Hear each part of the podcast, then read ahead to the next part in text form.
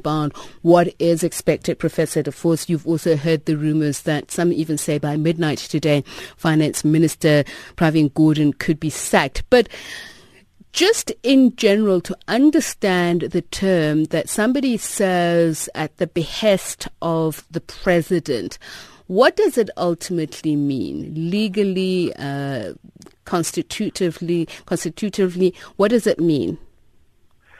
Well, there's a legal constitutional aspect and then there's political aspect.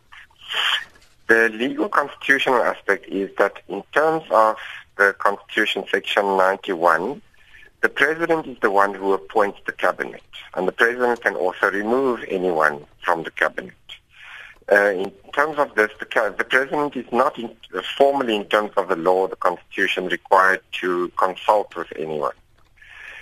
But that is the legal position. But the president is not like the U.S. president that is separately elected and is completely devoid of what happens in parliament and what happens uh, inside the majority party in parliament. So the president needs to retain the support of the parliament and therefore the majority or the biggest party in parliament. In this case, it would be President Zuma having to retain the support of the ANC.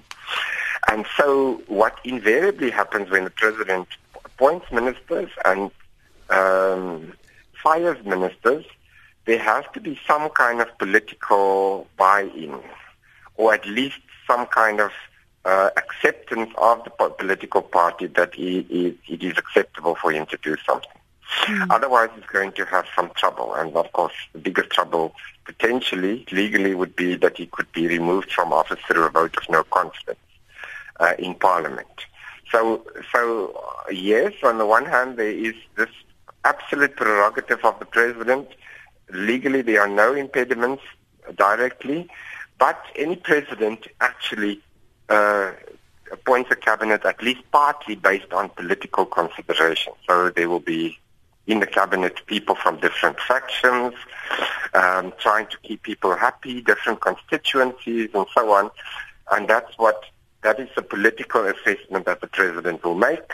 Uh, based on he, what he feels his support is within the governing party and how the governing party and its leaders feel about the appointment or removal of some people. That's why the president usually consults, uh, say, with the top six of the party or consults with okay. the SACP and uh, COSATU, the other, uh, um, the other alliance parties. So we'll come to what the material meaning of consult is in just a moment. But given the fact that um, the president then appoints, along with the deputy president, members of uh, cabinets and ministers uh, among members of the National Assembly from Chapter 5, Section 913, and together they comprise the National Executive.